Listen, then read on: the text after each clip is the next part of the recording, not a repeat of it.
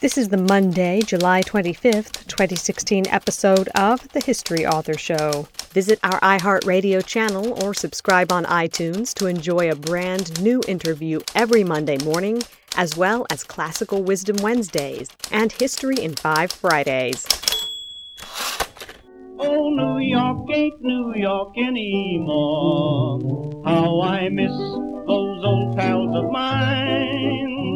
The sawdust is gone from the floor where we harmonize sweet Adeline on the east side, west side. Things ain't like before. There are tears in the eyes of the regular guys. Oh, New York ain't New York anymore. Hello and welcome. I'm your host, Dean Karayanis and this is the History Author Show on iHeartRadio. Today, our Wayback Machine embarks on an epic tale with Hildegard Mahoney, author of the memoir Journey Interrupted A Family Without a Country in a World at War. In the spring of 1941, seven year old Hilly and her family left home in New York City and set off for their native Germany. They planned to take the scenic route and avoid Hitler's wolf packs in the Atlantic Ocean. They'd go across the United States, then the Pacific, and all of Eurasia via the Trans Siberian Railway. But when Hitler betrayed his alliance with Stalin and invaded the Soviet Union, the family found themselves stranded in Yokohama, Japan. They thought about going back to the US, but then Admiral Yamamoto launched his surprise attack on Pearl Harbor, leaving Hilly's family trapped for six long years in a nation at war with the one she called home, and unable to reach the one where she'd been born. Journey Interrupted is a story of global scope in the war, but it's also a tale of adapting to the hazards of fate and finding salvation in family. And, as Hilly's father often said, learning to cross the next bridge when you come to it. A woman who has worn many hats in her life Today, Hildegard Mahoney is the chairman of the Harvard Mahoney Neuroscience Institute in Boston, Massachusetts. They do amazing work on the brain. You might want to check them out and sign up for their free email newsletter. That comes out quarterly, so it's not like it's a lot of spam. You may also remember her as Miss Rheingold, 1956. Manhattan cast 16,000 votes for the girl from Scranton. Richmond, 18,000 votes for California. Queens, 20,000 for Texas. Brooklyn, 50,000 votes for Brooklyn. Yes, this is election month, the largest citywide election in the USA. Yes, sir. Through these ballot boxes pass the most beautiful votes in the world. Who'll be the winner? Why, Miss Rheingold, of course. Here are the six lovely contestants, just as they appear in the current Rheingold advertisements, showing all six girls, so you can pick your favorite. Yes, that's right. Lovers of Rheingold beer, which was synonymous with post war New York, and the kind of thing that Captain America, Steve Rogers, would have drank back in Brooklyn. They elected her as their champion, and she toured the country. As I said, she has a really amazing and varied story to tell. For more gems like this, let's meet Hildegard Mahoney and tag along on her Journey Interrupted. I'm joined on the line by Hildegard Mahoney, author of Journey Interrupted A Family Without a Country in a World at War. Thank you for making time to talk with the History Author Show today. I'm delighted to be here. I said that the highest compliment somebody can pay a person who writes a memoir is I feel as if I know you. So when you just called in now to the show, I felt as if this was hearing from an old friend. This is an amazing story. I feel as if I knew you and your parents and your two brothers. Your parents were amazing people in this period. They planned this six or seven week journey they don't want to go across the Atlantic because of all that's going on in the war at the time. So they plan a trip from New York to the West Coast, across the Pacific, and across Russia to Germany. It's one thing to read in Journey Interrupted that the trip ended up taking almost a decade. It sounds very casual. Okay, it took nine years. But for you and your brothers, Eno is 10 and Alexander is 4 at the time. Right. And these are not just any years of your life. If you're 4 and then you're 14, if you're 10 and then you're 20, you're a girl of only 7 at the time. And then you return home, you're 17, you're becoming a woman. So, how did this unique childhood, losing so many years, impact you all as you grew into adulthood? Well, it's hard for me to say how it impacted my parents, except obviously they were very stressful years. But they were so good about protecting us that we children just, you know, went to school, did what we had to do, did our homework, played with our friends. And then, of course, when we were sent up into the mountains, into the freezing mountains that winter of 1944, that was an experience that obviously didn't hurt us in the long run, but was not something that I'd like to do again. And then to come home, it's interesting because I think the way you might say it impacted us is we grew up very quickly. We grew up in a hurry. We didn't have really a childhood. You take a trip in life, I guess, and that's something that really occurred to me reading Journey Interrupted is you never know where it's going to take you. Here, it's 1941. You board the 20th Century Limited train for Chicago you pack for the trip, or your mother does, 40 pieces of luggage. For everybody who's ever been given a hard time for overpacking, descri- describe the contents of these cases and how valuable they became. Because as I read the story of your mother preparing for the trip, I thought the Boy Scout motto of be prepared really applies to her because you end up stranded in Japan. So, what did you bring along with you? Well, for one, there was a family of five and my mother had taken obviously summer clothes. But then, since we were going to go through Siberia, and Siberia can be even cold in the summertime, she brought warmer clothes. So we had, let's say, we each had two suitcases. That's 20 right there. But then she knew that we were going to go through so many different countries. She didn't know whether we could get Kleenex or toilet paper or peanut butter or anything to eat that we were used to having. And she just really decided it would be best to take as much food along as possible because this trip was going to go across America, which was no problem. But once we got on the ship, it was a Japanese ship. We didn't know what kind of food we'd get. Then, when we got to Yokohama, we were supposed to go on to Busan, Korea, and then up to Manchuria and, and onto the Trans Siberian Railroad. That was going to take quite a few, I think it was 10 days or so that we were supposed to take. And then going into Moscow, Berlin, and then ultimately Hamburg. That was sort of a long trip.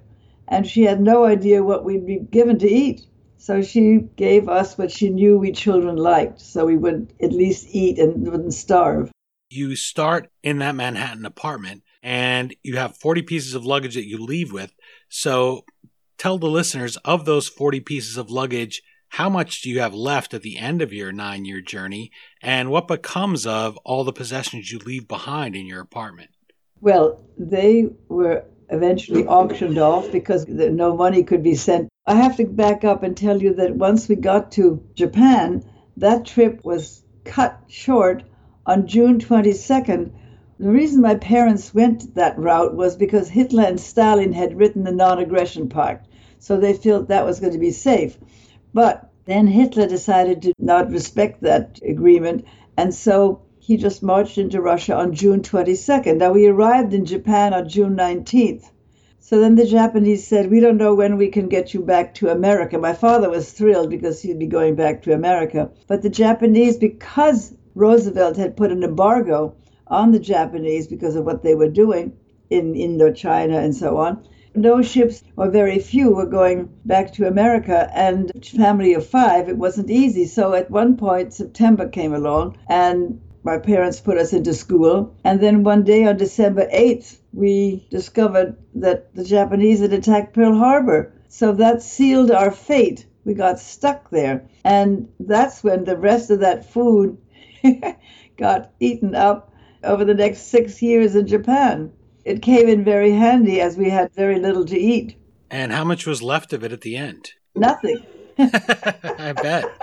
Yeah. There's some great passages in the book about what the food does when you're under occupation, or I guess time of war, you would say in Japan, not occupation, but food becomes scarce there towards the end. And it's an amazing trip. It's amazing that one woman, a girl at the time, survives all of this or endures all of this your parents are very honest with you. You're speaking just now about Hitler breaking the non aggression pact, and you ask your father, you're seven at this point, and you say, oh, Dad, what would have happened if we'd gone across Russia? And he's completely honest with you. He says, Well, probably we'd end up in a camp and we'd all be dead.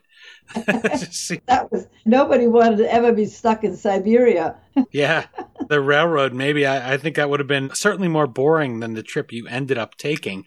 Your parents so come alive in this story. You mentioned peanut butter, that your mother lovingly packs these things that were your favorites.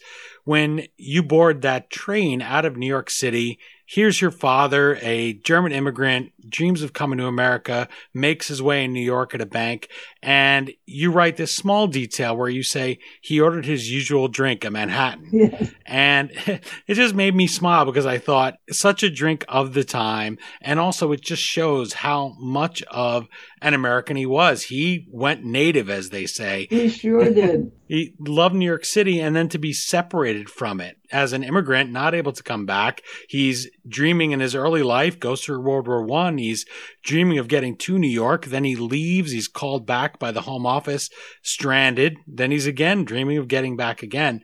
And this decade of frustrating forced idleness for your father, he has three children to provide for and your mother. So I thought of all the people we have today whose careers are also on hold during their prime years. People lose their jobs. There's over 94 million now people that are not in the workforce or maybe people that aren't working a fulfilling job. So what do you say that they can learn from your father's example? Well, uh, now my father luckily had a very unusual childhood because not only had he gone through World War One, so he'd already gone through one war and had learned to survive that, but then as a young man, he studied to become a concert pianist. And so, of course, he had to curtail that when the runaway inflation of 1923 made it impossible for him to try and have a career as a concert pianist when he wasn't even yet developed completely. So he had to change his career and become a banker. Well, that actually kept him together because when we were in Japan and he couldn't work, he just sat at the piano for hours and hours and hours studying and planning and playing and playing Chopin polonaises and all sorts of wonderful music which we grew up with and I think that helped him. They also played a lot of tennis, and I think they just kept very busy and occupied, and they never sort of felt sorry for themselves. They just said, "We got to keep on going, got to keep on keep on trucking," as they say. and I think the most important thing is just to know that somehow things will get better, or to be positive about things like that, and then keep on going.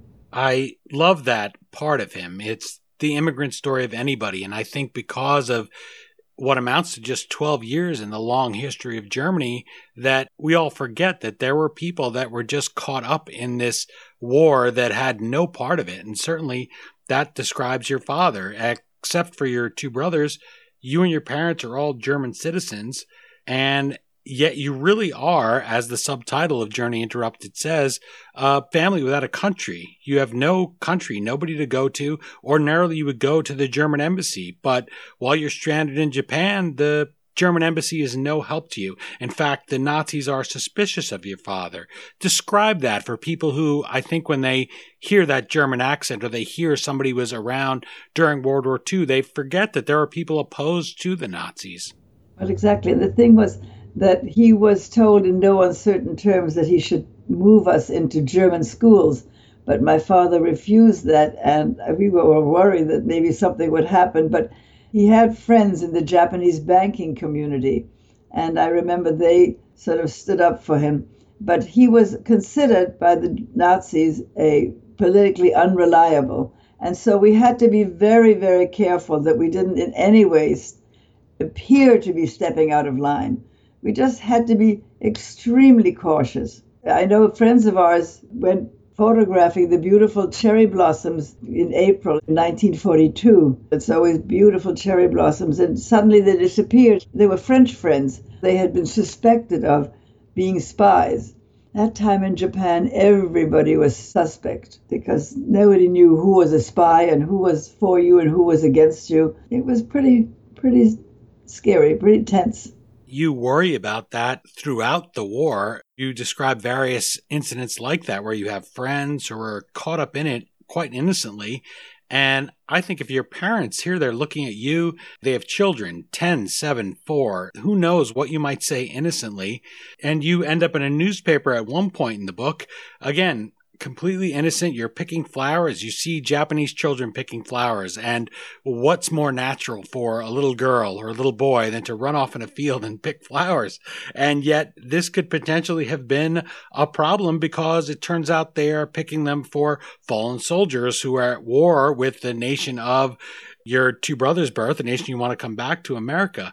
This suspicion and this xenophobia that's in Japan that gets worse as the war advances. You're living in a police state. I have learned this from reading Journey Interrupted, which I suggest everybody do. I sincerely love the book, but how did they educate you about these dangers of any misstep without terrifying you? Well, I guess they always started to say, now we don't want to we don't want to alarm you but just be aware that we are in a country that's at war and that basically everybody, I mean, we couldn't even speak to the Japanese without the Japanese running into possible troubles. We had a gardener who said, please don't talk to me because it wouldn't be looked upon very kindly by the Japanese authorities. They did preface it by, we don't want to alarm you, but we want to make you aware that you have to just be very careful and don't get into any fights with any kids and don't say anything that could be construed as against anything or anybody. Just keep your mouth shut. Well, I think because of the German upbringing, and I don't wish to stereotype, but when you read and you see all different people, I'm Greek American, so certainly we have our own ways. I I'm thinking right at this moment that if these were three Greek children, although we're pretty quiet, kids are pretty quiet, but when you get to be, you know, your brothers are turning into teenagers at this point, they're going to say something. You know, it's hard to not speak. It's hard to know what to do. You're already in such a foreign land and you hadn't really even seen America yet at this point, and you're thrust suddenly into being in Japan. That must have been a real challenge. And I wondered if it impacted you later in life. Did you find yourself very reticent to talk to people and share. Oh, you you've got it right on the nose, Dean, because this was something that for years I was never I mean I didn't dare speak up. It did impact. That's very, very prescient of you. That's something that I remember for years and years and years being very, very careful what I said and not feeling free like in America when you can say just about anything. But that was not something that we dare do was most of your life. If you're seven when you arrive, you you've only really been thinking and remembering for three or four years, and then you're going to spend nine years in Japan and a defeated Germany. So I imagine that that would have really affected you until you came home, which we'll get to a little bit later. Your life back in America. As the war ends, you're there. You're there for the entire run of the war. Things start to turn badly for the Japanese. And despite having been allied with Germany, you're not really looked at as Germans. Again, as the subtitle says, a family in a world at war without a nation. You are in Japan when the United States drops the two atomic bombs, forcing Japanese surrender. Had the Allies mounted a land invasion, would you and your family have faced reprisals from the Japanese military police? Well, we heard around August 15th, all white people, so to speak, all Caucasians were to be eliminated. But luckily, the Americans landed in Iwo Jima, and the Japanese were afraid that maybe they would have our blood on their hands. And so they sent communiques around and said, Stop this, do not do any killings. So we were very fortunate that the Americans landed because it might have been the end of us. And you have that reticence again when the two nuclear bombs are dropped. You go and describe in Journey Interrupted, seeing it on the television. And I imagine your feelings were bubbling over inside because you're a kid. You just want to go home, really. You're in your teens by this point. Describe the feeling when you hear that the war is over. Yes, because we did not see it on television, Dean. There was no television in Japan. We did not see any of the bombs until many, many years later hmm. when the pictures were shown on television. You just knew it was over and you weren't going to be executed as a non Japanese.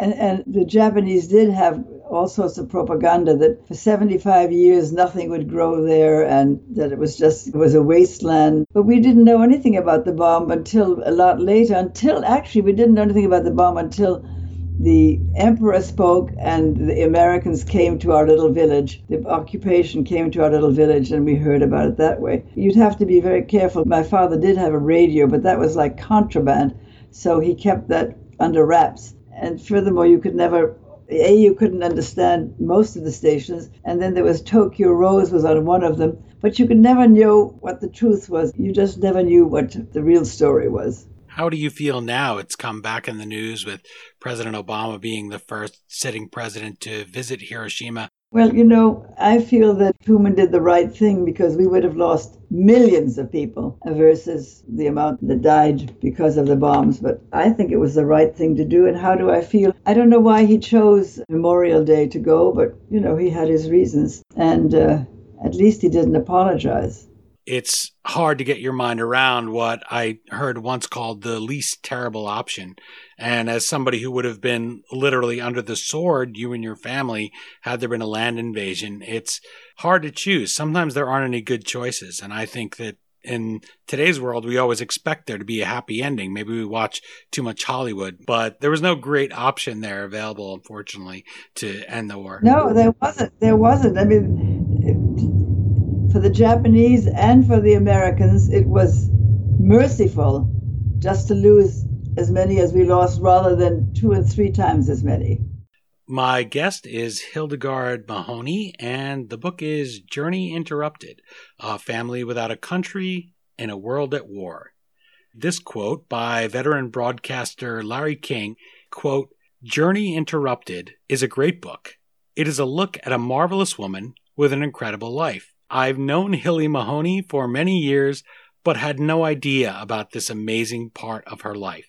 You will not want to put it down.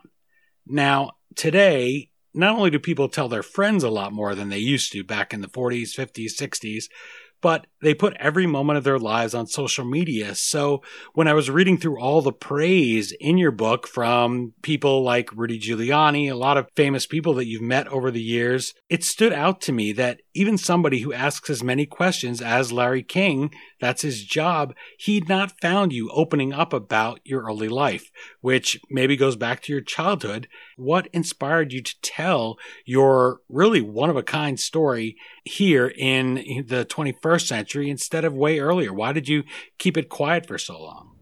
Well, for one, you know, I came back from the war and I immediately went to work. Then I got married and had children, and I was very busy. And furthermore, I was too close, it was still too raw. But then in the year 2000, uh, when I lost my husband, he had been such an incredible force and he, he left such a void that I thought people had been telling me for 60 years, Hilly, you've got to write that story because that's a story about World War II that's very not well known. We've all heard about the Pacific, we've heard about the Atlantic, but we've never heard about Westerners living in Japan during the war, and it's an unusual story. And so I actually I didn't think about writing a book. I went to see David Brown, you know, the producer of Jaws and many movies, because he was a friend. And I said to him, Now, David, you know the story, but I see it as a movie. Is there any interest on your part? And he said, Oh, I think it'd be a very interesting movie to make. But he said, No screenwriter can write a screenplay out of your head. You've got to write it down.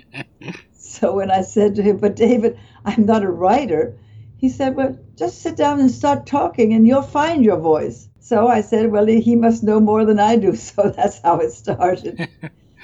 I I love speaking of your husband. It's a very married moment that he would prompt you. And in the way was that he would just casually mention, oh, Hilly was in Japan during the war. And of course, people would all, I'm sure, stop and look at you. And that was his way of drawing this story out. And you said so many people reacted that they wanted you to write it down. That's exactly, that's exactly right. And, you know, often by accident, you I see some Japanese people and I, I'll say, ah, speak a little Japanese just to keep the practice going. and they're so surprised. yeah, you don't look like you'd know Japanese. Uh, my mother taught me that when I was younger. She said, you never know who might be Greek. We were in an A&P store back in the 70s, and there was a couple, a couple that happened to be African American. It was a mother and a child and she told the child something kind of thing a mother would tell a child stop passing wind in here. But she did it in greek. And my my, my mother my mother said see you never know who might be greek. That's so true. Often my mother and father and my, my brothers if we wanted to say something we didn't want anybody else to understand we'd say it in japanese and that was our way of you know if we were going to make maybe fun of somebody or something like that. We say it in Japanese. Well, I know from the book that you're too nice, your entire family, to ever want to make fun of somebody. So I'm sure. Well, I mean, just good, good, good, good fun. right. Now, after the war ends, your journey does not end. You're still not able to return to America. You have to go by way of Germany, the nation of your birth. It's devastated by war. The Americans must mount the Berlin airlift at one point to prevent mass starvation in the capital. I learned a new word in Journey Interrupted, and you're going to have to help me with my pronunciation, but Trümmerfrauen? Trümmerfrauen, that's very Trümmerfrauen. good. No, not bad. Good. Do You speak a little German? no, just Trümmerfrauen now, after your book. Trümmer is really what you saw after the war. I can't think of the English word now destruction, destruction. And these were the women who came to rebuild Germany and would take all the bricks that were still full of cement and then they'd hammer the cement off and then they put them in a clean pile. And that's how the rebuilding of Germany started. Kind of a heartbreaking thing to have a word for. Germany obviously suffering through two world wars and all that destruction. Women like this were not the ones that were starting the fighting we look at Germany today and we see an economic powerhouse. We see the driving force behind the EU. Talk about the work they did because you come at this point from Japan. You've grown up in America. Talk about the work and the German ethic that has brought them back from this destruction you witnessed. Well, that's one thing. The Germans do have a very good work ethic. They're very disciplined. It was amazing to see how everybody banded together after having lost. And of course, the country was split in two East Germany on the one hand and West Germany on the other. And one was socialistic, communistic on the east and then the other was capitalistic. They went right to it and started, you know, it's no use sitting around moaning, we better get going. And it was a German miracle happened. And for your part, you come back to Germany. You've been sort of I don't want to say free from the suffering, but you certainly weren't getting bombed in Germany. What do you remember feeling when you go to Germany and you see this destruction? It was very depressing. For my parents, even more so, because they remember it from the, before the war. And uh, then they all of a sudden saw, I mean, the city of my birth, just the outer walls were standing. Well, it was the fire bombs. Uh, it was it was pretty depressing. But you know, children are pretty resilient, and what my parents did was see to it that, at least my younger brother and I, who were still younger, that we went to, got to school, so that we would be occupied with continuing our education. My older brother wasn't quite so lucky because he went with my father to Frankfurt and as a, an American, and he was, but at that point he was, uh, what was he in 47? he was 16. So he went right to work as an American civilian. It was quite good because he was in uniform and he was able to go into PX and buy cigarettes, which at that point a carton cost a dollar. and uh, it was like gold on the streets. With coffee and cigarettes, you could buy butter and eggs from the farmers in the village that we lived in. So he went to work with my father in Frankfurt while my younger brother and I went to school. I'd been in a convent school all those years, and all of a sudden I was in a mixed, in a co-educational school. That, of course, was very nice because at that point it was sort of discovered boys. So you know, you just forget about the negative and you go go for the positive. and Germany was getting better. They had what they called the Währungsreform, the currency reform of June 20th, 1948. I mean, that was amazing how all of a sudden food was in the stores again. Everything was getting better. So we were just going along with everything getting better and not looking back. You said the city of your birth, that's Hamburg, correct? Yes. You mentioned about your brother being an American citizen, able to bring you food. And in the book, you talk about just how you were hungry. People today talk a lot about hunger. And you look back at the war, my mother was a little girl in London at the time, about your age. That's hunger. We expect to go to the store maybe and not find what we want and then we complain. But to go to a store and find nothing on the shelves is not an experience that most people have here in America unless there's some kind of disaster. So your brothers are needing to be fed. You're needing to be fed. Your brother who can go into the PX, they're even looking in the food that's been thrown away. And you said that that is another thing that sticks with you from the war. So how do you look today at food? I Is it still special to you to be able to go into a store and eat what you want? And how do you feel when you see people throwing away so much oh, food? It, it kills me. It kills me. Even my children and grandchildren who haven't gone through the war, so how can I expect them? To me, it's, it's a sin to, to, to waste food when you think of how many people in the world are starving. For instance, I have my favorite story about throwing things away. Here in America, when you see a banana that gets very ripe and it's overripe, oh, check it out. But I peel the bananas, I freeze them, and then if ever I need a dessert, I put them through the Cuisinart and make a nice little banana frozen, like a banana sorbet.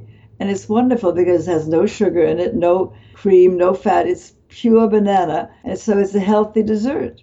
So before the food got bad, we learned to use it in a way that you know, for instance, you have a chicken. Well, you finish with the chicken for the first day. The next day, you can, if what's left over, you can make chicken fricassee or, or chicken croquettes or just creamed chicken or whatever. You try never to waste food. You just don't eat it when it gets bad, but you don't let it get bad. You finally get back to New York City. You finally get back to America.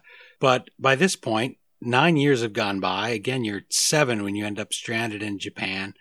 Tell people a little bit about what they can expect about that part of the book because this is not just World War II. This is very much a young woman's journey. You come home and you have a different role in the family now. You're not just the little girl anymore. You are trying to help rebuild your family's life. Also, as you said, discovering boys, becoming a woman in your own right. So, what is the New York City that you find when you return? I was so surprised and so happy because First of all, the school that I'd left, my schoolmates, I thought they might have forgotten. But when I called up and said, Oh, hi, this is Hildegard Ercklentz, Hildegard! I got the most wonderful reception. It was so reassuring because I didn't know here I was German and that Germany had lost the war and I didn't know whether I'd be, how I'd be received. But it was very rewarding to find and very reassuring to find that my friends were still my friends. Then, of course, we went right to work and started rebuilding our lives. So I would say that we were very lucky. Your parents taught you in part, you mentioned there in passing that wasting food is a sin. You've made your life really with your late husband giving back. You are the chairman of the Harvard Mahoney Neuroscience Institute. And I know that this idea of advancing humanity and doing good works is a passion for you. So tell us a little bit about what you do there. What is 2016 Hilly Mahoney doing?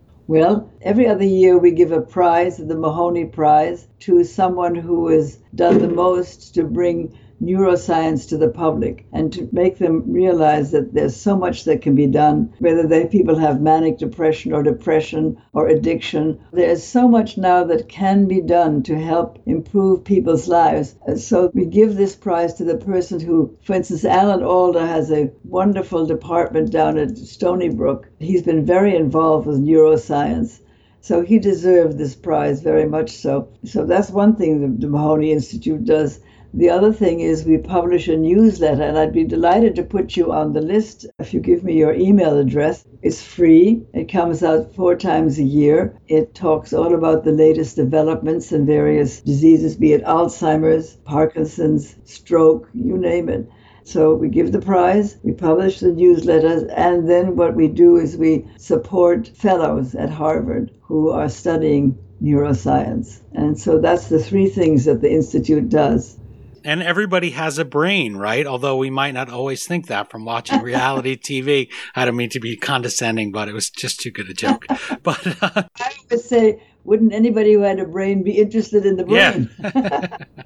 and you never know what you're going to need to learn from it. And I will definitely put a link for that at historyauthor.com and people can go there and sign up and I'll tweet that out and everything. There is really so much in Journey Interrupted that it's almost unbelievable that it all happened to just one woman. I have been telling people that when I read your book, I said, How am I going to speak to this woman? There's so much in the book. And I finally came up with the idea of, well, just tell people that they have to read it, cite people like Mayor Giuliani and cite people like Larry King who've loved it and loved you and enjoyed it so much. I have one final question that has to do with one of the many photographs in the book that I think demonstrates how you come to know you through this book. It's when you're on tour as Miss Rheingold, you get elected in 1956. People vote, and there's a picture of you. You're riding in a car, uh, Messerschmitt KR20, one of those little sort of almost looks like a clown car. You have the flowers, the crown, and you're waving a gloved hand to the crowd and you're not just smiling in the picture, you're beaming. and having gotten to know you from when you were a little girl of only seven and all these trials you went through, I was so happy for you. I was just so passionate about it. And yet, even though you've been elected to this position, you're so unself conscious. It's just a wonderful picture. So, describe what you felt and what you would say to that young woman right now if you could speak to her, Miss Rheingold 1956, across all these years? Well, if I were to speak to her, I would congratulate her. I would say, lucky you, because it was really a stroke of great luck to have lost everything and then to go out for a prize that I literally entered as a lark because I never thought I'd win and then to find that not only did I win, but with it came a $50,000 prize in 1956. So you can imagine that in today's money, that would move a couple of decimal points. But I would say just congratulations and go to it. Enjoy. Which I did, I must say it was a wonderful experience. Well, you got to see America, which your father loved and you loved and wanted to come back to. You were able to really see it as an adult. That sounds like fun. Exactly. Well, Hildegard Mahoney, I am so happy that Regan Arts sent me a copy of Journey Interrupted, a book I might not have picked up otherwise. I'm always glad to get put into my hands. I think the highest compliment a reader can pay after finishing a memoir is I feel as if I know you. I feel as if you might show up for Thanksgiving now. We cook a lot of Greek food, but maybe this year we'll also have some German food. I'm glad that I went along for this ride. I wish you the best of luck, and I hope people out there will look into the Harvard Mahoney Neuroscience Institute. You take your brain for granted maybe until you have a problem with it or until somebody you love has a problem with it. No family goes untouched. Yeah. So sign up for the newsletter there. Be ready when you're facing these things. See how you can help. And don't waste food, right? It's a sin. Yes. thank you so much again for joining me. Oh, Dean, thank you for having me. I really love talking with you.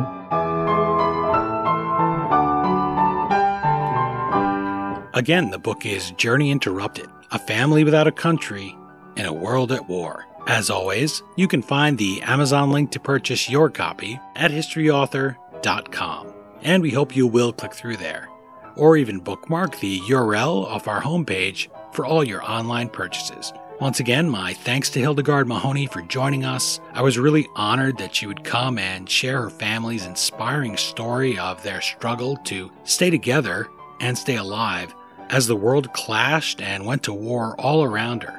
Please let us know what you think of the book and the interview on Twitter at HistoryDean or facebook.com slash historyauthor. And remember, you can sign up for the Harvard Mahoney Neuroscience Institute's quarterly newsletter, which is going to be some really interesting reading. That's it for this installment of the History Author Show. I hope you'll join us for Classical Wisdom Wednesday, History in 5 Friday, and next Monday's all new interview. And if you subscribe to us on iTunes, please take a minute to leave us a review. Well, until our next trip into the past together, thanks so much for time traveling with us today and have a great week. We still call it Broadway, but what's in a name? Take it from Georgie, it isn't the same. On the east side, west side, things ain't like before. There are tears in the eyes of the regular guys. Oh, New York ain't New York anymore dry beer is Rheingold, the dry beer. Think of Rheingold whenever you buy beer. It's not bitter, not sweet, extra dry flavored treat. Won't you try extra?